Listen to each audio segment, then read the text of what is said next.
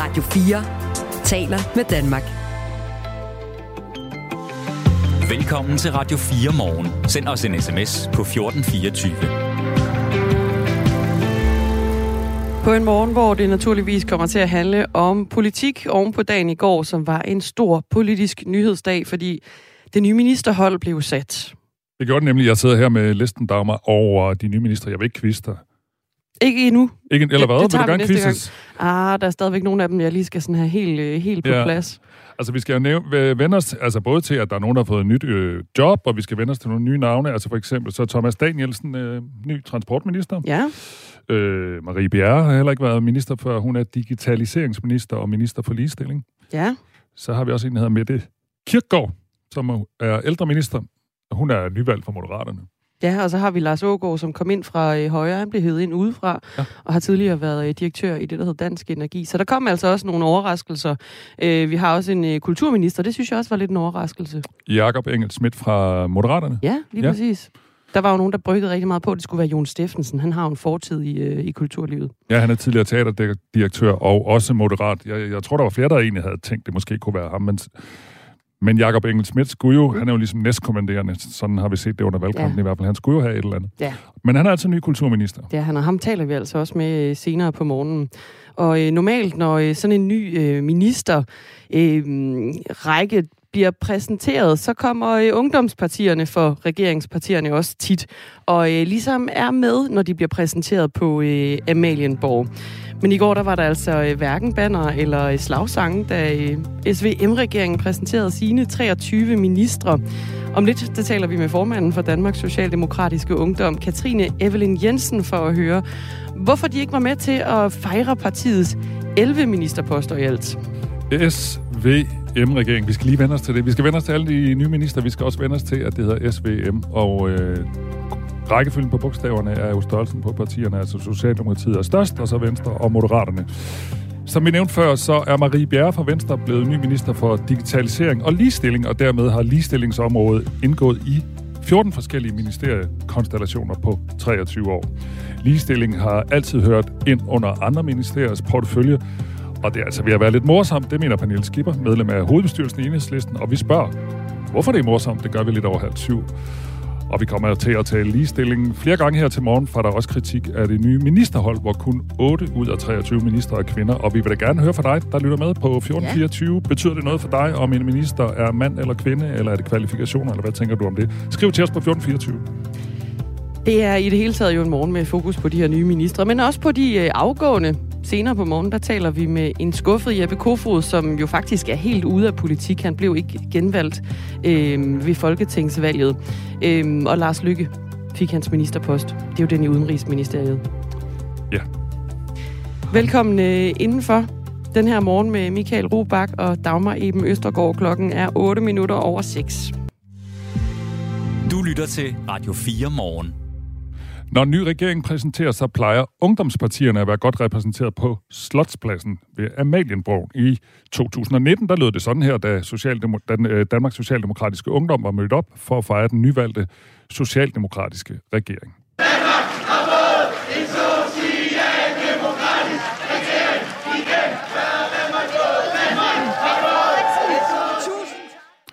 I går var der noget mere stille, da statsminister Mette Frederiksen præsenterede 11 ministre fra Socialdemokratiet, 7 fra Venstre og 5 fra Moderaterne. Godmorgen, Katrine Evelyn Jensen. Du er forbundsformand for Danmarks Socialdemokratiske Ungdom. Godmorgen. Hvorfor var I ikke mødt op i går på Amalienborg Slotsplads og synge og hude og råbe og skrige? Jamen, øh, det var en, øh, en svær beslutning. Vi havde talt øh, frem og tilbage om det, og øh, vi valgte ligesom at have en, øh, en mere afdæmpet tilgang, fordi at øh, den her regering jo, vi forstår, at den parlamentariske situation er, som den er, men det er jo ikke et, et drømmescenarie på samme måde, som det var i, i 2019, hvor vi var fyldt med eufori, og, og der er også øh, de lydoptagelser, som I lige spillede. Øh, der var nogle DSU'er inde på, på øh, Amalienborg, som rigtig gerne ville øh, hilse på den nye regering og sige stort tillykke, og vi har selvfølgelig også sagt stort tillykke øh, Øh, ved siden af, men DSU, øh, altså DSU skal jo ikke sådan øh, tiljuble den her regering på samme måde, som vi skulle med den, øh, med den rene socialdemokratiske regering, fordi det kan meget hurtigt blive opfattet af medierne, særligt som om, at vi øh, totalt blåstempler alt, hvad den regering så gør, og det bliver meget sort-hvidt så, øh, og DSU har noget mere nuanceret konstruktiv tilgang til det, så, øh, så det var derfor, vi valgte noget mere øh, afdæmpet tilgang. Nu er jo en ungdomsorganisation. Er det ikke lidt barnligt ikke at møde op? Altså, I har haft mange, mange, mange dage til at vende jer til den her tanke om, at det her nok blev konstellationen. Det ved jeg ikke, om det er barnligt. Der står der en lov nogle steder, at DSU skal møde op og, øh, og, øh, og juble nogen som helst steder. Altså, det tror jeg ikke. Det, det har været meget forskelligt øh, fra år til år, øh, om DSU har været der eller ej. Det er ikke sådan en fasttømret tradition. Vi, øh, vi bakker vores ministre op, men som sagt, øh, symboler øh, og folks opfattelse af den her regering betyder helt vildt meget. Øh, perception is reality, og derfor er det også vigtigt, at DSU øh, er opmærksom på de symboler, vi også udsender. Øh, også til unge, som kunne finde på at melde sig ind i DSU, og vi skal være øh, ideologisk indpisker for vores parti og have kant til vores parti nu, fordi nu indgår de en regeringskonstellation, hvor de også er nødt til at øh, give topskattelettelser og alt muligt andet, som er ulighedsskabende. Og det er vigtigt, at vi kan stå rent på de socialdemokratiske værdier. Der betyder øh, symboler også bare noget. I sidste uge, der interviewede din, vi din kollega, som er formand for VU, og hun sagde, at nu vil VU være i opposition til moderpartiet. Er det noget af det samme, du tænker for DSU? Nej, det er, noget, det er en helt anden tilgang, og det er også derfor, at, at jeg er så øh, frustreret over, at det bliver så unuanceret i medierne, at enten så er man øh, fans, og man er, bare, øh, man er bare over the top over, at nu har vi fået en ny regering, eller man er i skarp opposition og cutter alle båndene. DSU er en konstruktiv medspiller for Socialdemokratiet. Vi øh, har lykkeønsket alle vores øh, ministre og synes, det er sindssygt fedt, at de nu øh, har fået nogle gode ministerier. Glæder os til at samarbejde med dem. Men det er også vigtigt for partiet og for DSU, at vi kan være øh, ideologiske indpiskere nu, at vi kan have en kant til Socialdemokratiet, så vi har en meget anden tilgang end Venstres Ungdom, som har valgt at stille sig i opposition til, vores, til deres parti. Vi har valgt at sige, at, øh, at vi skal være konstruktive medspillere, men vi nu også skal øh, have øh, den ideologiske skarphed, skal sørge for at stå rent på de socialdemokratiske værdier, så vi også om fire år har øh, et grundlag at stå på som, øh, som socialdemokrater. Nu beskyldte du præsten for ikke at ville øh, tage nuancerne med, så lad os da tage et par nuancer. Hvad er det, du synes, der er det mest problematiske ved den her regering? Jamen det, jeg synes, der er det mest problematiske, er jo de her øh, sådan ret store topskatlettelser. Øhm, og jeg har ikke set nogen beregninger endnu, men jeg er meget sikker på, at de vil vise, at det kun øger uligheden endnu mere. Og så er der også den her generationsskifte øh, skat på de aller, aller, aller rigeste arvinger, som nu øh, får en gedin skatlettelse. Det er jo... Øh, det er jo bare politik, som strider mod øh, mit og alle DSU'ers øh, ideologiske ophav, hvor vi kæmper for en mere øh, lige og retfærdig verden. Der er rigtig meget godt i det der regeringsgrundlag. Den nuance vil jeg også gerne have med, øh, som vi er rigtig glade for og rigtig stolte af og glæder os til bliver til virkelighed. Men, øh, men det er ikke øh, så sort-hvidt, og det er ikke en til en bare fantastisk. Men jeg tror også, det er vigtigt for Socialdemokratiet og for DSU, at vi kan være troværdige i det og sige, nej, de her topskattelettelser, det var sgu ikke lige øh, vores ønske, men i kompromisets navn er det blevet sådan. Så lad os tage nuancerne med det, der er godt. Øh, du sagde bare, der var nogle gode ting. Du sagde ikke, hvad det var. Hvad, hvad er du glad for i det her regeringsgrundlag?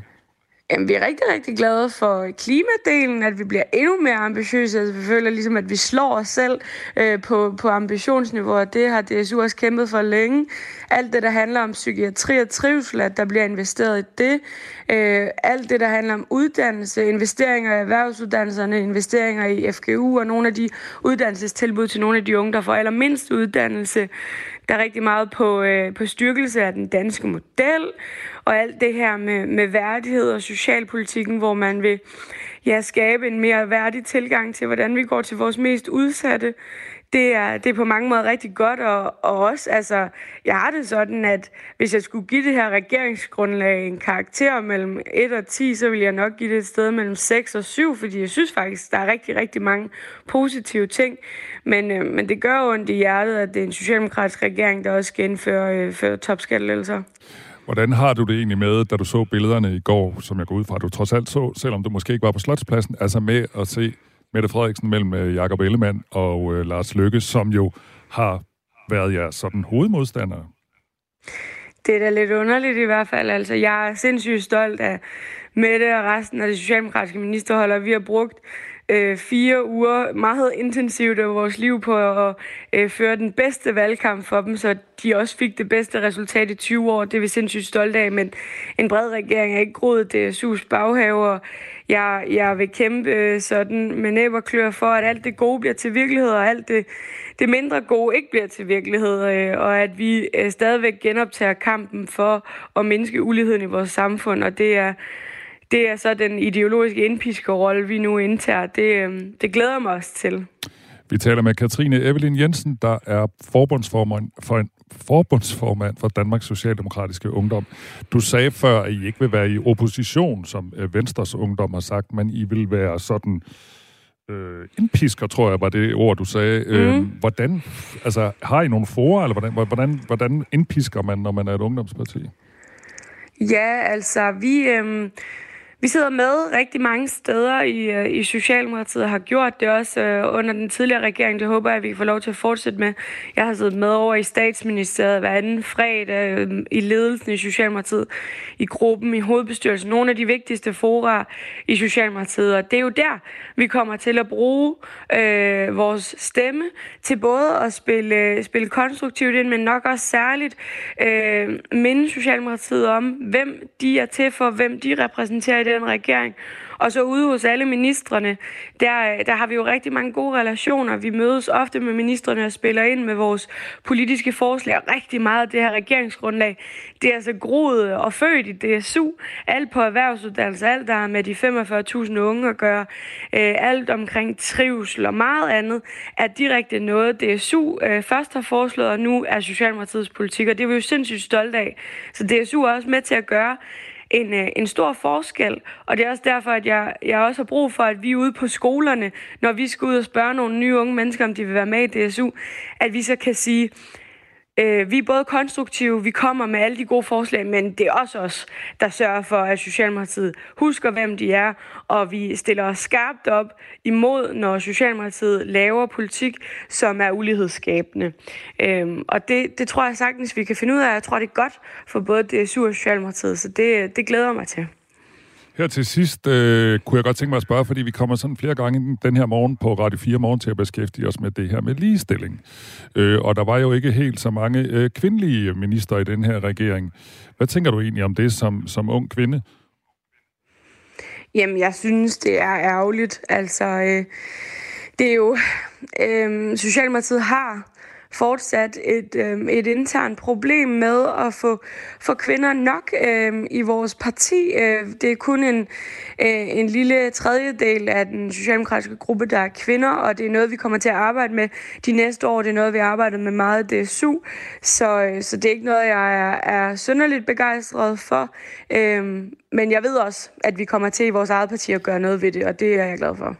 Og hvis du har en holdning til det her, så skriv ind til os på 1424. Vi vil rigtig gerne høre, hvad du synes om fordelingen af mænd og kvinder i denne her regering. Hvordan var det nu, det var, Dagmar? Var det 8 ud af 23? Øh, vi har øh, 8 ud af 23 øh, kvindelige ministre. Godt. Ja. Det vil vi gerne høre jeres bud på. Øh, Katrine Evelyn Jensen, forbundsformand for Danmarks Socialdemokratiske Ungdom. Tak fordi du var med her. Selv tak. Og øh, der er en lytter, der skriver ind, det er i hvert fald ikke de unges meninger, der skinner igennem ved denne regering. Alle ungdomspartier er utilfredse, og nu kunne vi jo lige høre, at masser af DSU's politik faktisk skinner igennem og er øh, kommet med. Øh, men der er også andre ungdomspartier, de er altså også utilfredse, og vi skal videre til øh, et ungdomsparti, som faktisk mødte op i går. Det var Liberal Alliances Ungdom. Så selvom øh, Danmarks Socialdemokratiske Ungdom ikke mødte op, så var der altså stadig larm.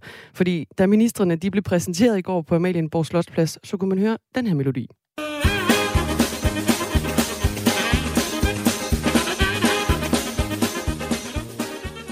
Ja, Liberal Alliances Ungdom, de havde øh, taget en meget stor højtaler med på øh, pladsen, og øh, som en protest, så spillede de den her øh, britiske komiker Benny Hills temamusik. Øh, det er en sang, som ungdomsorganisationen selv kalder for klovnemusik, Og grunden til, at de gjorde det, det var for at udtrykke deres modstand mod den her nye SVM-regering, fortæller Jonas Søndergaard Jul. Han er lands næstformand i Liberal Alliances Ungdom. Grunden til, at vi gjorde det, og grunden til, at vi spillede det her Benny Hill klovnemusik, som der tidligere har været tradition for i britiske øh, regeringer, når de var kommet frem, så var det for at ligesom vise, at den her nye regering, som der er begået så mange løftebrud, det er med klovnemusikken i baggrunden, noget klovnedemokrati. Den her øh, tillid, vi har til vores politikere, er svækket så gevaldigt på grund af de kæmpe store løftebrud, som, øh, som Jakob Ellemann og øh, Lars Lykke har begået. Og derfor mente vi, at øh, det var øh, på sin plads at spille det her Benny Hill-musik, øh, så, som de fleste inde på pladsen, på trods af, at det var lidt højt, faktisk synes var ret sjovt. Formanden for Liberal Alliance, Alex Vanopslag, han skrev på Twitter om den nye regering i går, mange gode takter i regeringsgrundlaget, også mindre gode takter. Han skrev også, mange områder er forlisbundne, så jeg glæder mig til gode og konstruktive forhandlinger de kommende år. Men det er Jonas Søndergaard Jul altså ikke helt enig i. Han mener, at Venstre har solgt sig selv for billigt vælgerne, alle dem, der stemte på Venstre, stemte jo på en borgerlig regering. De stemte på et borgerligt Danmark, og det har vi jo ikke fået. Og som også som min formand selv, Alex, siger, så er der jo nogle nuancer af det her, som de har fået igennem. Jeg synes, de har solgt sig lidt for billigt, når det kommer til Venstre og Moderaterne, i forhold til den politik, de egentlig gerne ville have fået igennem. Der synes jeg, de har solgt sig selv lidt for billigt. Det samme gælder med de ministerpladser, de har fået. Men det var altså ikke alle, der synes Liberal Alliances ungdomsdemonstration her foran Amalienborg var sjov. Venstres folketingsmedlem Jan E. Jørgensen skrev på Twitter, det er en uskik og misbrug dagen i dag på larmende politiske demonstrationer. Jeg troede, det var Men in Black, men det var Gud hjælpe mig, Liberal Alliances ungdom. Men den kritik, den er Jonas Søndergaard Jul ikke enig i. Jeg blev faktisk lidt øh, forbavset og, og lidt chokeret over, at det var faktisk Janne Jørgensen, også når hans eget ungdomsparti, Venstres Ungdom, bare for få dage siden, var ude foran Christiansborg med en kiste og begravede Venstre, hvilket er, sender et langt større signal øh, end fem minutters Benny Hill-musik. Øh, men jeg synes jo, altså som jeg nævnte tidligere, det var en lovlig anmeldt demonstration, der var god stemning, folk synes, det var hyggeligt, og det var på lige fod med andre. Det synes jeg på ingen måde er en uskik. Det, der er en uskik, det er den måde, Venstre har opført sig på efter valget. Den måde, at 13,3 procent satte sit kryds ude ved Venstre, og så mange har mistet tilliden til dem. Jeg kan for eksempel fortælle, at bare i tirsdags til min fars fødselsdag, bare fordi jeg er politisk aktiv, så var der jo også mange, der jokede lidt med mig om, at når man er inden for politik, selvom jeg ikke engang er en del af Venstre eller Venstres ungdom, men bare fordi jeg er en del af politik, mister tilliden det siger jo så meget om vores politikers styre og den tillid, vi burde have til vores politikers styre. Så derfor synes jeg, at det er Janne Jørgensen og Venstre, der har lavet en kæmpe uskik og nok også et lidt værre begreb, som man kunne putte på igennem de sidste par uger. Lød det altså fra Jonas Søndergaard Jul, der er lands næstformand i øh, Liberal Alliances Ungdom, som øh, satte det her musik på. Vi hører det lige igen.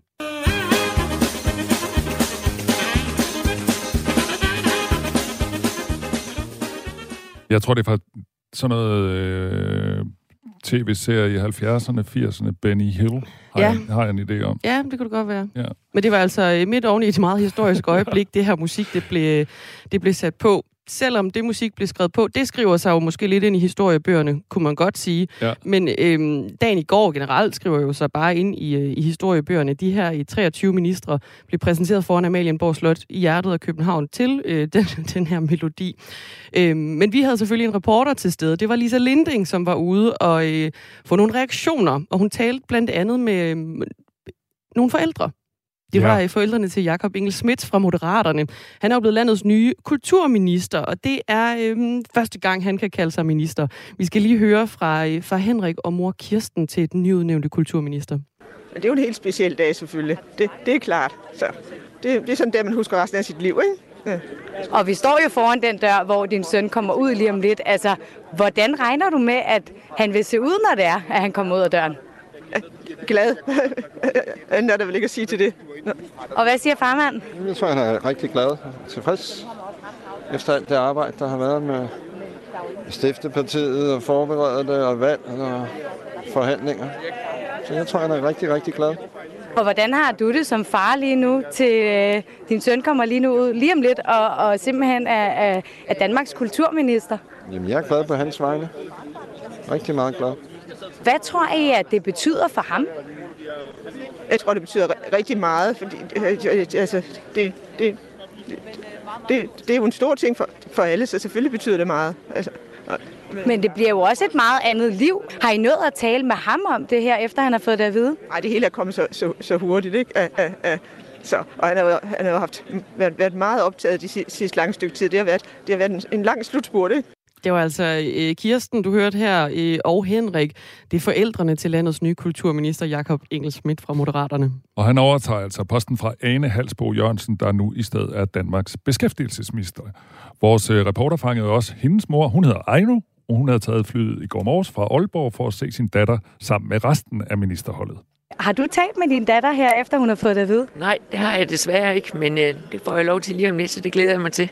Hvordan tror du, hun har det lige nu? Meget spændt, men stolt. Det er jeg sikker på. Og hvad tror du, det bliver for en opgave for hende at gå fra at være kulturminister til at være beskæftigelsesminister? Hun har haft travlt som øh, kultur- og kirkeminister, men det bliver nok ikke mindre travlt i det nye ministerium. Hvordan har du det som mor lige nu? Stolt og kriller i maven. Og glæder mig til at overvære det. Jeg var ikke med første gang, hun blev minister. Der var jeg i udlandet, så øh, to fly i morges fra Aalborg. Glæder mig til dagen. Så det er en kæmpe stor dag i dag, og der er jo også mødt rigtig mange op. Altså, øh, tror du, din datter er nervøs? Hun har nok også lidt sommerfugl i maven, det kunne jeg forestille mig. Hvad betyder det her for hende, tror du? Store udfordringer. Det, øh, det bliver en stor opgave, så Men en opgave, som du tror, hun kan løfte? det tror jeg helt sikkert. Og det var altså ikke kun familiemedlemmer til ministerne, der var mødt op på den sneklædte slotsplads. Mange såkaldt helt almindelige danskere var også mødt op for at se det nye ministerhold blive præsenteret. Jens Søgaard Hansen, du er kommet for at, at se det, der skal ske nu her. Hvorfor det egentlig? Jeg synes, det er fantastisk, at øh, vi får en midterregering, fordi vi er jo kun vant til at opleve tingene øh, rødt og blåt. Så det jeg synes, er historisk, og jeg synes, det er godt for danskerne, at, øh, at, de, at vi kan samle os på den måde, og vi måske undgår yderfløjene, det må jeg nok sige. Men har jo ret koldt lige nu her på Amalienborg Slotsplads. Hvorfor ser du det ikke bare hjemme fra sofaen? Jamen, jeg skal have luftet mit skitøj, så det synes jeg altid har fundet luft, og, det, og så også øh, bakke op om det her projekt her. Og jeg ved, at du har skimmet ministerlisten, og vi kommer også til at se den træde ud af døren her lige om lidt. Men, men hvad synes du om, om, om de ministre, der er, øh, er, er trådt til i den her omgang? Jamen, der, jeg synes ikke umiddelbart, i hvert fald øh, partilederne har jeg set, og der synes jeg ikke, der er specielt noget overraskende. Måske lige, at øh, øh, Ellemann får forsvarsafdelingen, øh, afdelingen, men ellers så, så synes jeg faktisk, at jeg, jeg forventede, at, øh, at øh, Moderaterne øh, Lykke fik øh, udenrigsministeriet så, så det overrasker mig ikke.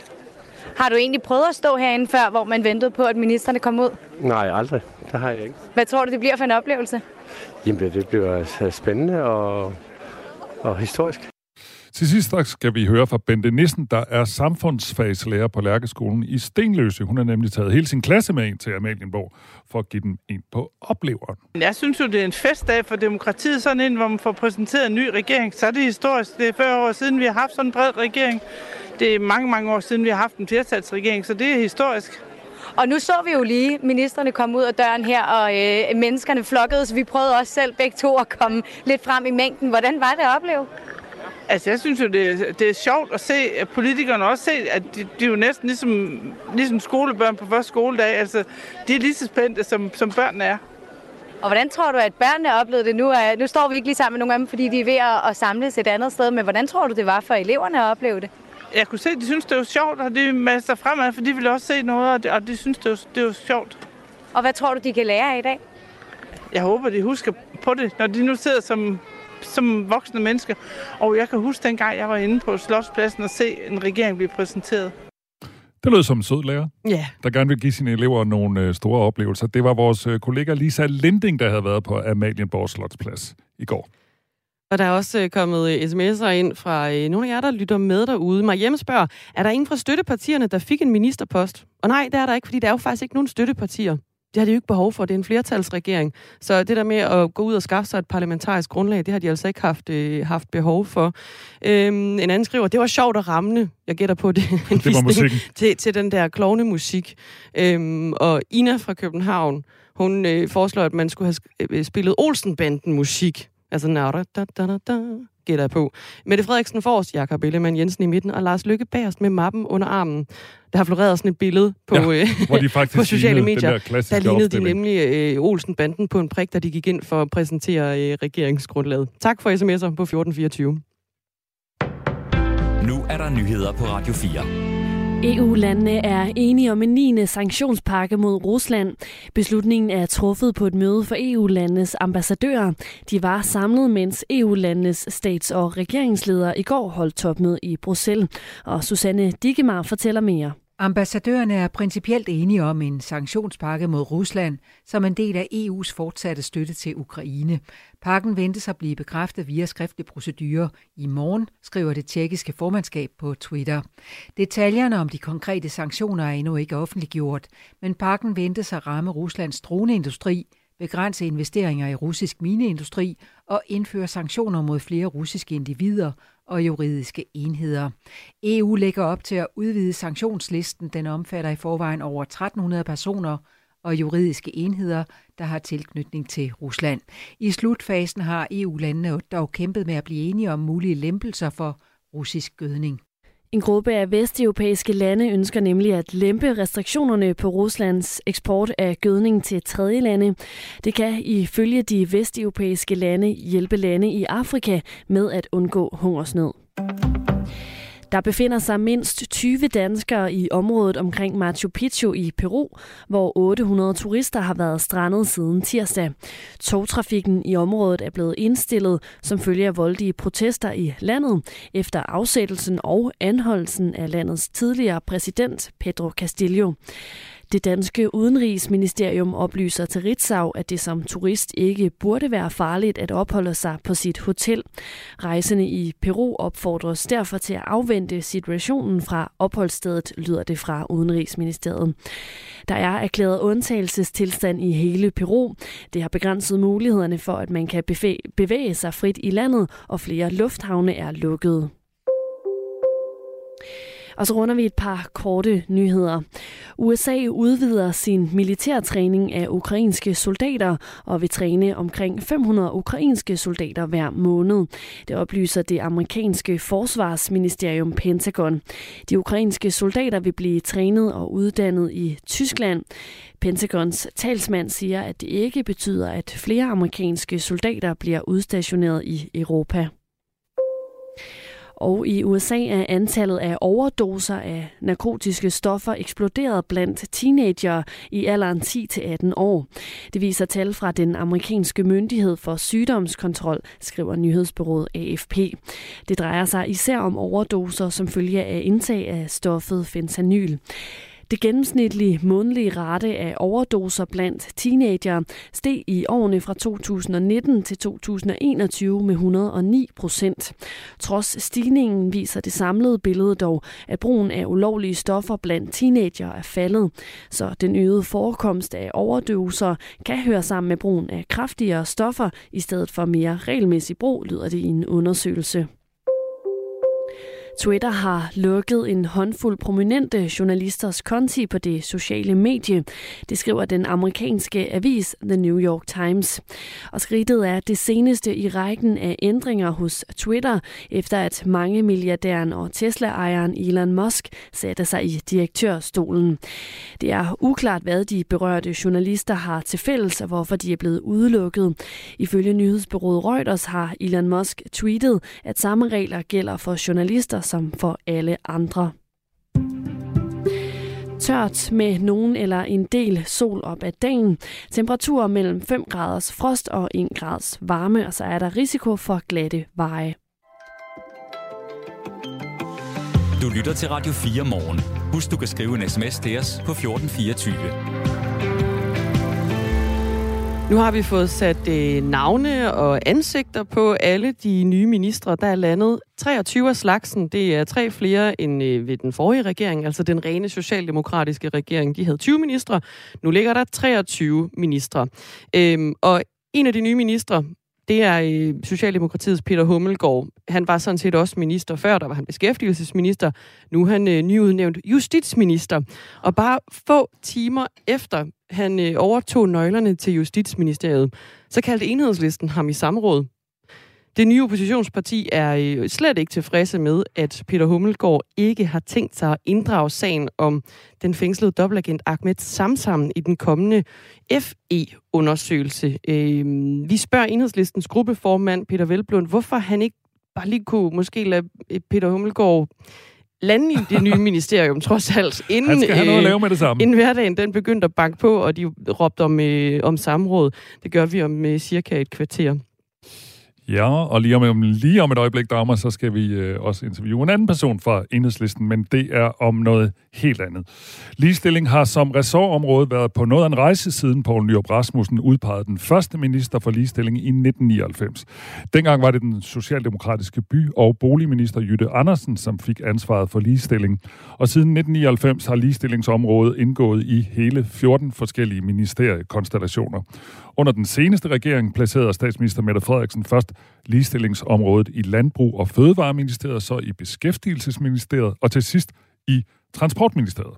I den nye SVM-regering er ligestillingsministeriet så igen lagt ind under et andet område, nemlig digitalisering, og det er Venstres Marie Bjerre, som bliver minister på begge poster. Pernille Skipper er medlem af hovedbestyrelsen i Enhedslisten og forhenværende politisk ordfører øh, for partiet. Godmorgen. Godmorgen. Du skriver på Twitter, Nå, men ligestilling og digitalisering alligevel, det er faktisk ved at være lidt morsomt. Hvad er det, der er morsomt? Jamen altså, at de, ligestilling har været på en helt enormt stor rejse, kan man sige, hvis man skal sige det med sådan lidt positive toner. Det har jo været over det hele, og ligestilling har selvfølgelig noget med alle områder at gøre, men det er jo også, det bliver jo bare så stedmoderligt behandlet, at det både har været i meget mange forskellige parti, øh, hvad hedder det, ministerier, og at det bare bliver flyttet efter for godt befindende, og at man ikke rigtig heller har nogen portefølje, fordi det er jo det, der sådan gør det rigtig alvorligt, at ligestilling som politisk emne har jo ikke noget lovgivning med sig, når det bliver flyttet rundt over det hele. Det er ligesom bare sådan noget, der skal placeres et sted, fordi nogen skal have det, og så synes jeg, så begynder det efterhånden at blive lidt morsomt, fordi så kan man jo begynde sådan at gå og vide, øh, når der skal være ministerrokader, og jeg kan også godt afsløre, at jeg havde et lille vedmål med en veninde i går, mm. om, kan vide, hvor de placerer det henne nu. Øhm, for, Ja, der var ikke nogen af os, der vandt, okay. fordi vi havde vi ikke, det havde vi alligevel ikke gættet på. Men, øh, men det er jo øh, det er bare et ministerie, som altid bliver stedet moderligt behandlet, og det betyder jo også, at det ikke bliver taget lige så alvorligt, som det burde. Men, men nu er det så kommet ind i det her digitaliseringsministerie, som vi så heller ikke har hørt om før. Men jeg tænker, det er muligvis ikke så stort et ministerium. Må ikke øh, Marie Bjerre godt kan finde ud af at passe begge dele? Altså, det er jeg sikker på, at hun kan. Øh, og det, det kunne... Øh, øh, altså, Peter Hummelgaard kunne også godt finde ud af både at passe øh, med ligestilling og, og beskæftigelse. Og i virkeligheden, så er det ikke det spørgsmål om, om der er andre emner, der fylder meget, men om ligestilling er et emne, som er, passer sammen med det, øh, som ministeren i øvrigt laver. Og hvis man tænker på ligestilling ud fra ligeløn, barselsårlov, øh, repræsentation i ledelser, øh, øh, seksuelle krænkelser på arbejdsmarkedet, så passer det jo faktisk rigtig, rigtig godt ind i beskæftigelsesministeriet. Men når man så putter det over i ministerier, hvor det ikke rigtig sådan har en store relevans, som ikke er så tunge, og så følger der heller ikke ansvar for lovgivningen med, til ministeren, ja, så, så bliver det jo bare placeret sådan lidt over i hjørnet, fordi man skal have det med. Og, og det er jo det, der er ærgerligt, både ved Digitaliseringsministeriet, men jo også ved Transportministeriet og, ja, og fiskeri og fødevare, hvor det lå førhen også. Synes du, det siger noget om den helt nye regerings syn på ligestilling? Altså er der noget signal i det? Altså, jeg er helt sikkert bange for, at der er noget signal i det, at man ikke kommer til at tage det lige så alvorligt. Når man så kigger ned i regeringsgrundlaget, så er der heller ikke voldsomt mange ligestillingspolitiske emner, som de har tænkt sig, at Marie Bjerre hun skal beskæftige sig med. Altså, der er et, øh, et fokus på kvindedrab og partnervold, og det synes jeg er rigtig, rigtig vigtigt, fordi der har vi et kæmpe stort ligestillingspolitisk problem i Danmark med øh, ja, altså i gennemsnit en kvinde om måneden, der bliver slået ihjel af sin partner, et drab, som kunne have været om, undgået, og som jo også er en, den enkeltstående største øh, drabsårsag. Det er, det er partnerdrabene, eller undskyld, øh, jo, partnerdrabene, og det er øh, selvfølgelig et rigtig vigtigt emne, mm. øh, men der er ikke Altså, der står ikke noget om ligelønsproblemer. Der står ikke noget om repræsentation andre steder i det regeringsgrundlag. Og når man så lægger det sammen med sådan en lille digitaliseringsministerie, som vi ikke rigtig ved, hvad er, så er man da bekymret for, at det ikke, det ikke kommer til at fylde lige så meget, som det burde. Nu nævnte du lidt af det, der står i regeringsgrundlaget. Lad os lige tage øh, lidt mere. Der står, at den nye regering vil i gang sætte en national indsats mod, som du nævnte, øh, partnervold og partnerdrab. Regeringen vil også udarbejde en national handlingsplan målrettet kvinders tryghed med det formål at komme med forslag til initiativer, der kan øge sikkerheden og skabe trygheden blandt især unge kvinder i nattelivet. Og så vil regeringen følge op på implementering af LGBT plus handlingsplan handlingsplanen for 2022 til 25, herunder blandt andet indsatsen for at bekæmpe vold, seksuelle overgreb og had mod LGBT plus personer, og muligheden for at anerkende medfaderskab i forbindelse med barnets fødsel, altså dem, der gerne vil have børn. Regeringen vil også i gang sætte et arbejde imod diskrimination i vores samfund. Det lyder da meget godt, gør det ikke? Tag lige dine ører. Jo, jo. Det, det er bare alle sammen ting, som allerede er sat i gang, også af den nu tidligere socialdemokratiske regering. Så det er ting, der har været på vej. Øhm, plus, at der er jo ikke noget i det. Altså, hvis man i gang sætter en handlingsplan eller en strategi, det er jo rigtig fint, men det kommer an på, hvad der er i den, hvis, øh, for man øh, rigtig kan bedømme indholdet. Øh, ellers så er det bare papir. Og jeg tror, når man så samtidig ligger ligestillingsministeriet sammen med digitaliseringsministeriet og så vidt jeg ved, ikke har tænkt sig at begynde at lade lovgivningen følge med ministeren derover øh, heller den her gang, ja, så, så, så har du ikke en særlig handlekraftig minister, heller en minister, som, som øh, rigtig kan skubbe noget igennem på Christiansborg. Det vil give mere mening, hvis man ville noget med ligestilling og lægge det sammen med øh, ja, beskæftigelsesministeriet, hvor det har ligget før, eller måske øh, Justitsministeriet, som jo også er øh, en ministerie, som skal tage sig af rigtig mange af de emner, som du lige har, har ridset op, at det står i regeringsgrundlaget. Nu har udlændingepolitikken jo i mange, mange år været sådan et rigtig øh, slagmark i politik øh, og i samfundsdebatten i det hele taget. Jeg synes sådan de senere år, der har der været rigtig meget ligestillingssnak, som måske også er ved at blive en slagmark, altså woke og øh, MeToo og alle mulige andre ting. Øh, tænker du, at vi måske egentlig i lyset af de her diskussioner, vi har øh, i de her år, måske skulle have sådan et rent ligestillingsministerium? Altså, jeg ville håbe, at man en dag får en ligestillingsminister, som kun laver det.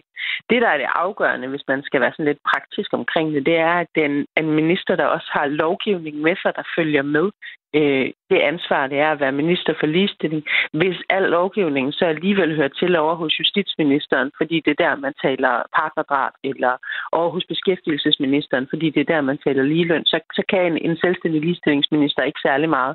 Men jeg drømmer da helt sikkert om, at vi får en ligestillingsminister, som også har ansvaret for lovgivningen på sit område, og som dermed også kan blive en minister, som driver nogle ting fremad. Altså, udover at man kan sige, at ligestilling har været en slagmark, så har det jo også været et politisk emne, som fylder fylder mere og mere, og som, hvor der er sket en masse forandringer i vores samfund de seneste år.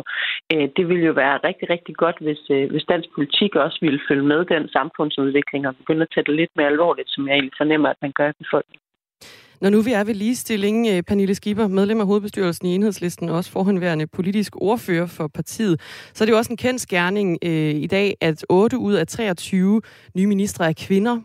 Altså øh, cirka godt en tredjedel. Hvad, hvad mener du om det? Ja, det vedmål valgte jeg med min veninde, faktisk. Okay, der tillykke med det. Ja, tak. hvad ved de om? Vi ved om, hvor mange kvinder, der vil være i regeringen, fordi det er jo også sådan en, vi, kigger på hver gang og tænker... Nå, jeg tænker mere, hvad, ah. hvad, hvad var på spil? ja, det var en fadøl. Det var, okay. Desværre var det ikke mere. Desværre, jeg skulle have ved noget mere. Men hvad mener Men, du om, jeg... at det er kendskærning i dag, at godt en tredjedel af ministerne er kvinder kun? Men jeg synes jo også, det er sigende, at man ikke har mere øje for det, når man sammensætter en regering, og at hvis man kigger ned over det, så har både Venstre og Moderaterne faktisk været bedre til, øh, forholdsmæssigt i hvert fald, at finde kvinder på deres ministerhold, end Socialdemokraterne har. 35 procent af kvinder i en, øh, i en regering er ikke særlig meget, og så særligt ikke taget betragtning af, at det Folketing, der lige er blevet valgt, rent faktisk har en af de bedste repræsentationer af kvinder nogensinde. Så, øhm, øh, så jeg synes jo godt, man kan have mere øje på det. Det, at der er mennesker, som ligner os, kvinder, minoriteter, folk med forskellige faglige baggrunde, øh, blandt øh, ledelsen i vores land, det betyder faktisk noget for vores samfund, og det betyder også noget for det blik, der kommer på den lovgivning, der bliver lavet. Så det er sindssygt ærgerligt, at regeringen ikke har været bedre til at kigge på det også. Pernille Skipper, lad os lige høre, hvad Mette Frederiksen selv forklarede om de her øh, kun otte kvindelige minister ud af 23. Jeg er heller ikke selv helt tilfreds øh, med det her. Det ligger på nogenlunde samme niveau som som den tidligere regering, og det er jo så også mig, der har været ansvarlig for den. Øhm, så det er heldigvis ikke blevet værre, men, øh, men nej, det er ikke helt godt nok. Det lyder som om, hun ikke er helt tilfreds med sig selv. Ja, men så kunne hun jo gøre noget ved det. Hvad tænker Øh, du om altså- den forklaring? Jamen, det er jo ikke en forklaring overhovedet. Det er jo en indrømmelse, og det er jo så fint nok, at hun trods alt ikke prøver på at benægte det, men, men det, det er jo hendes suveræn, der vælger sit ministerhold. Øh, og det skal man jo gøre, øh, selvfølgelig ud fra evner, men hun skal ikke komme og fortælle mig, at der ikke er dygtige kvinder, også i Socialdemokratiet, som, som kan passe de positioner, som hun har placeret folk på. Der er også flere kvindelige minister, som ikke længere er minister for Socialdemokratiet. Så, så det handler jo om, at man vil prioritere det, øh, også som øh, chef for, for de allerøverste, som hun var. Men der er også noget med, at elefanten skal spises måske i, i, i flere bidder. Altså, der er jo øh, 5% point flere kvinder i den her regering end den sidste. Øh, det er også noget, som en af vores lyttere, Bjarne Nielsen, han påpeger i sms'en, så det går den rigtige vej, Pernille Skipper. Gør det ikke? Ja, både og. Altså, jeg kiggede ned over en statistik, der blev lavet her i går, hvor der ligesom blev opsummeret. Så hvis man kigger lidt længere tilbage, så har der jo været regeringer før, både den her og den forrige, som har været dygtigere til det.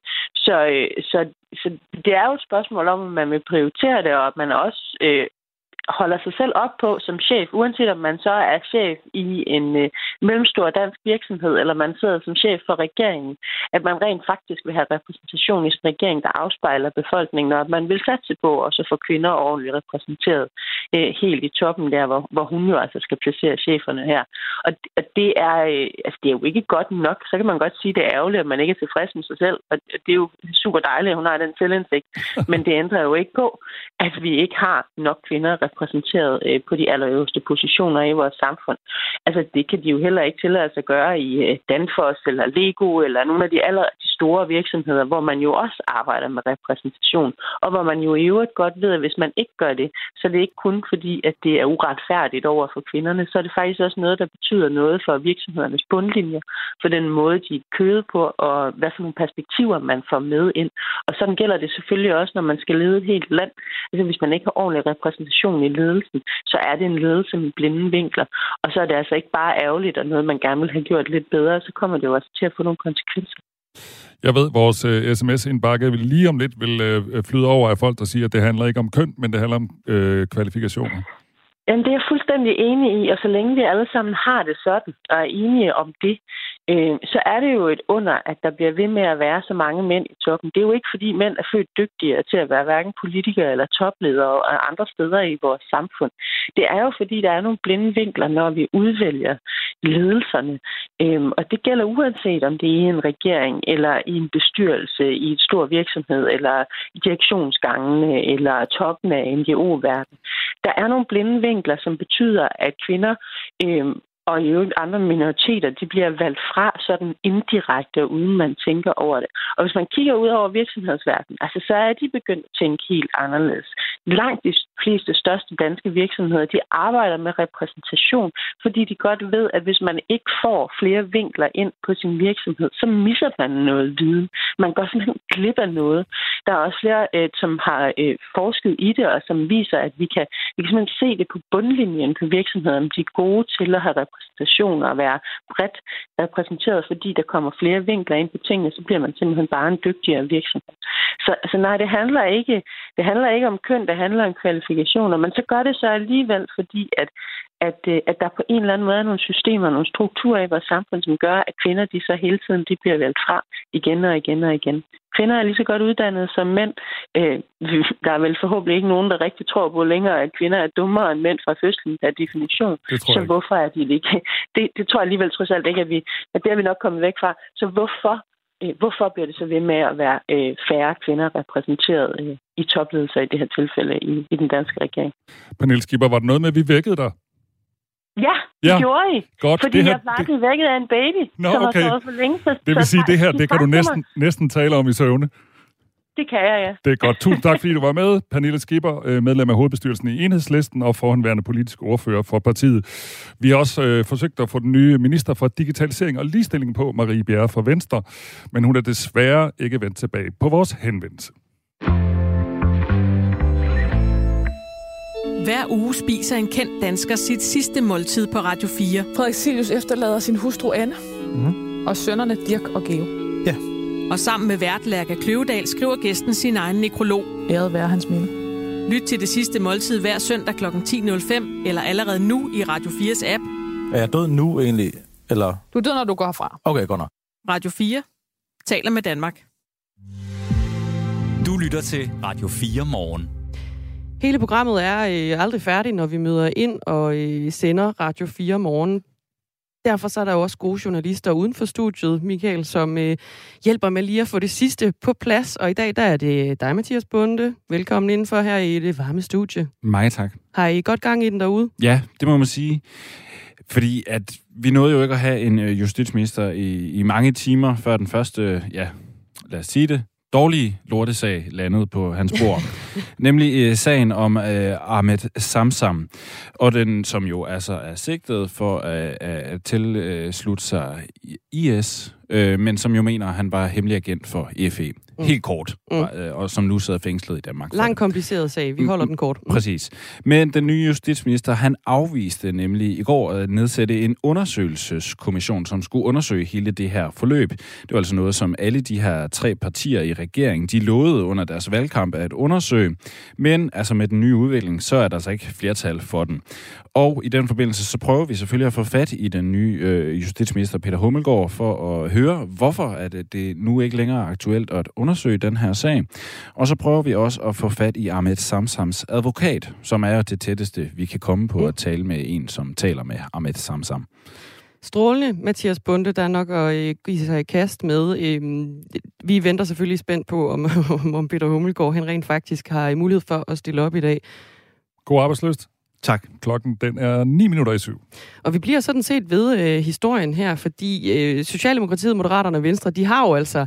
Øh, et, under valgkampen, at det skulle undersøges, hvorvidt Ahmed Samsam han arbejdede som, øh, som en dansk agent, men nu øh, fortæller Peter Hummelgaard jo så, at, øh, at man ikke vil undersøge det her. Og det er øh, udtalelser, som ikke faldt i god jord hos det nye oppositionsparti, Enhedslisten, hvor øh, Peter Velblund er gruppeformand. Godmorgen. Godmorgen. Du kalder det en skandale ikke at inddrage Samsam øh, sagen øh, i den her kommende FE-undersøgelse. Hvor i øh, består skandalen? Ja, for det første så er det jo et, et eklatant svigt over for, for Ahmed Samsan, men, men jo også i forhold til nogle helt fundamentale retsprincipper, fordi vi her har en statsborger, som øh, muligvis sidder fængslet på et falsk grundlag. Øh, øh, altså netop spørgsmål om, om Øh, han har været øh, hyret af enten FE eller PET, øh, som jo øh, også øh, Claus Hjort Frederiksen i et interview med, med BT øh, mere eller mindre bekræfter, at, øh, at det er det, der har været tilfældet. Så selvfølgelig skal være det undersøgt, og så handler det jo helt grundlæggende om også, at der er nogle partier, som i valgkampen meget tydeligt over for, for vælgerne har understreget, at selvfølgelig skal den her sag undersøges. Øh, og det er jo partier, som øh, vel og mærke udgør et flertal, og som i dag også udgør regeringen, altså Socialdemokratiet, øh, Venstre og Moderaterne. Øh, og derfor så, så rejser det også den, øh, den helt grundlæggende bekymring i forhold til, om, om vi har, har tale om, eller kan se en regering, som ruller mørklægningsgardinerne ned lige så snart, at man begynder at nærme sig sager, der kan være ubekvemme for dem selv. Mm. Og, det er jo en, en, en grundlæggende bekymring for, hvordan magten skal forvaltes. Vil du lige fremkalde det et løftebrud? Ja, det, det synes jeg da bestemt, det er. Øh, altså, det har jeg ikke nogen problem med at kalde det et løftebrud, fordi det er helt tydeligt, at øh, i valgkampen, Øh, jeg tror, vi kan øh, huske øh, at fremkalde billederne af pressemødet ude på Kastellet, hvor Jakob Ellemann og, og Søren Pape blev spurgt til, til det her, hvor de efterfølgende sagde, jamen øh, Samsam-sagen skulle naturligvis undersøges øh, på lige fod med de andre elementer i, i FE-sagen. Øh, og det blev efterfølgende bakket op af både Socialdemokratiet og, og Moderaterne.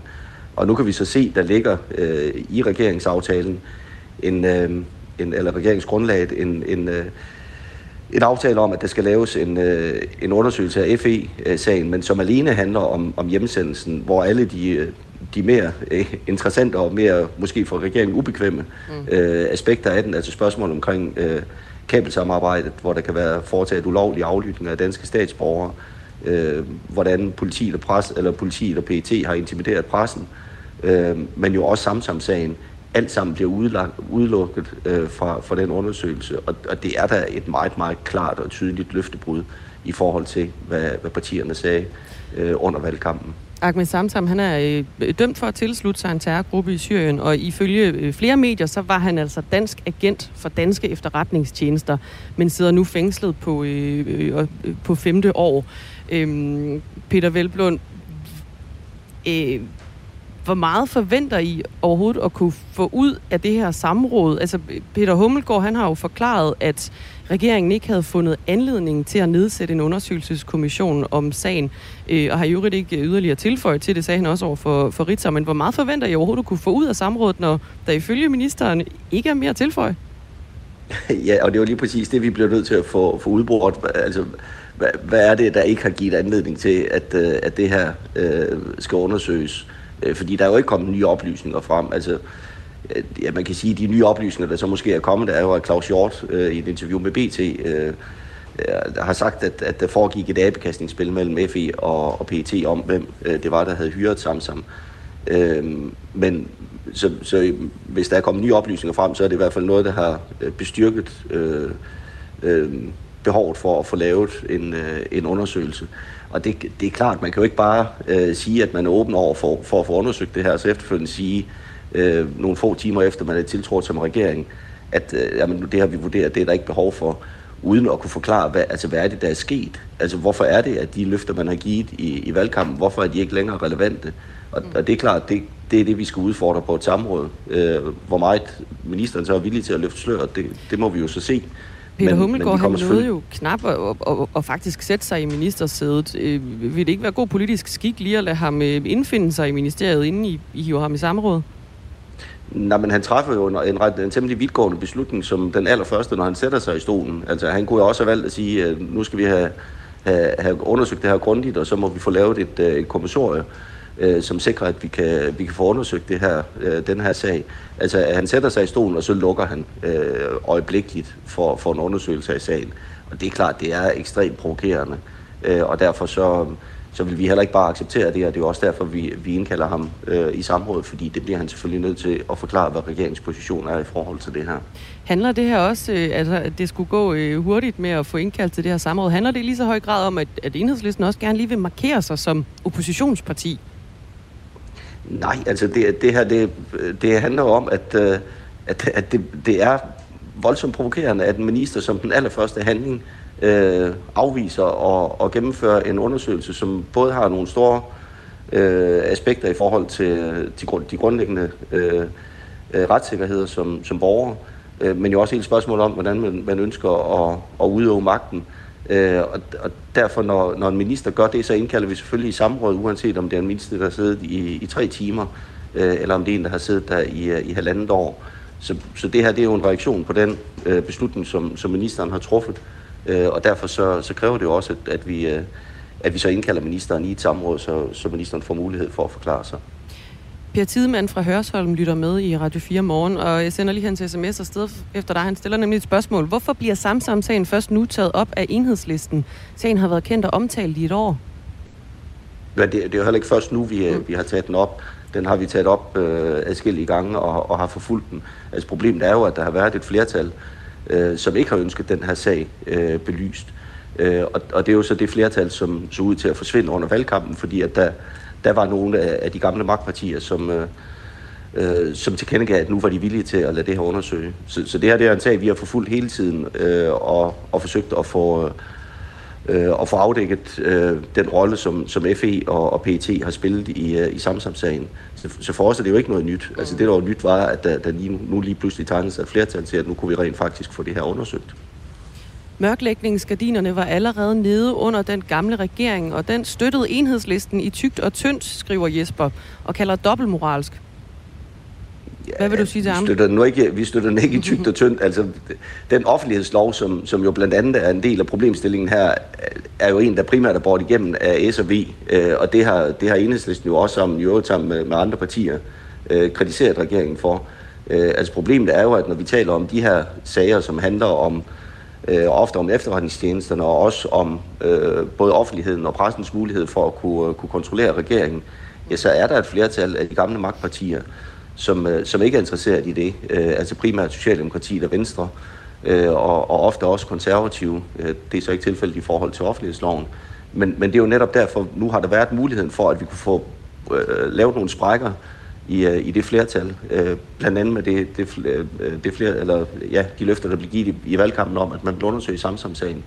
Så, så altså enhedslisten står hvor vi altid har stået. Vi har altid kritiseret, at øh, den lukkethed, der er, uanset hvem der er, der sidder i regeringskontorerne, Øh, og, og det vil vi jo blive ved med at udfordre. Det var derfor, det var glædeligt, at der i valgkampen nu tegnede sig til, at der kunne være et flertal til, at man kunne ændre det her. Helt kort til sidst, øh, Peter Velblund. Øh, vi har få sekunder til nyheder. Bliver det et åbent eller et lukket samråd? Ja, det, er, det bliver et åbent samråd. Mm. Tak fordi du var med her i øh, Radio 4 morgen. Peter Velblund, gruppeformand for Enhedslisten. Øh, og vi har fået et svar allerede faktisk fra øh, justitsminister Peter Hummelgaard i forhold til, om han vil deltage i et interview om sagen. Han ønsker ikke at medvirke i morgens program for at forklare, altså hvorfor man ikke vil undersøge Ahmed Samsam-sagen. Det siger Justitsministeriet til Radio 4 morgen.